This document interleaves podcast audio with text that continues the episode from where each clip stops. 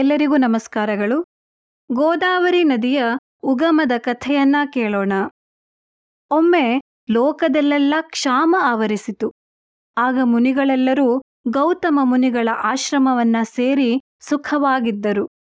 ಗೌತಮರ ತಪೋಮಹಿಮೆಯಿಂದ ಅವರ ಭೂಮಿ ಫಲವತ್ತಾಗಿ ಅಲ್ಲಿ ಧಾನ್ಯಗಳು ಬೆಳೆದಿದ್ದವು.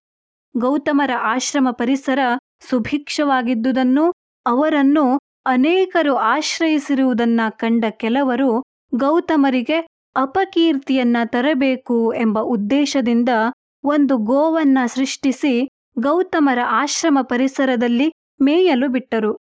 ಗೌತಮರು ಗೋವನ್ನ ಹೊಡೆಯಲು ಇಷ್ಟಪಡದೆ ಒಂದು ಬೊಗಸೆ ನೀರನ್ನ ಗೋವಿನ ಮೇಲೆ ಎರಚಿದರು. ಇಷ್ಟರಿಂದಲೇ ಆ ಗೋವು ಅಲ್ಲಿ ಸತ್ತು ಹೋಯಿತು. ಇದನ್ನು ಕಂಡ ಮುನಿಗಳು ಗೌತಮರು ಗೋಹತ್ಯೆಯನ್ನ ಮಾಡಿದರು ಅವರ ಅನ್ನವನ್ನು ತಿನ್ನಬಾರದು ಎಂದು ನಿಂದಿಸತೊಡಗಿದರು.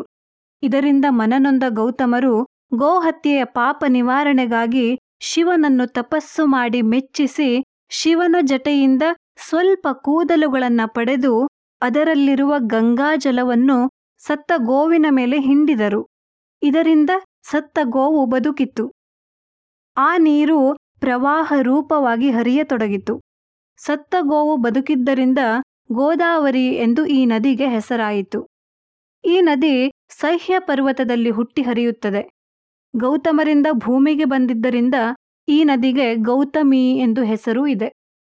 ಧನ್ಯವಾದಗಳು.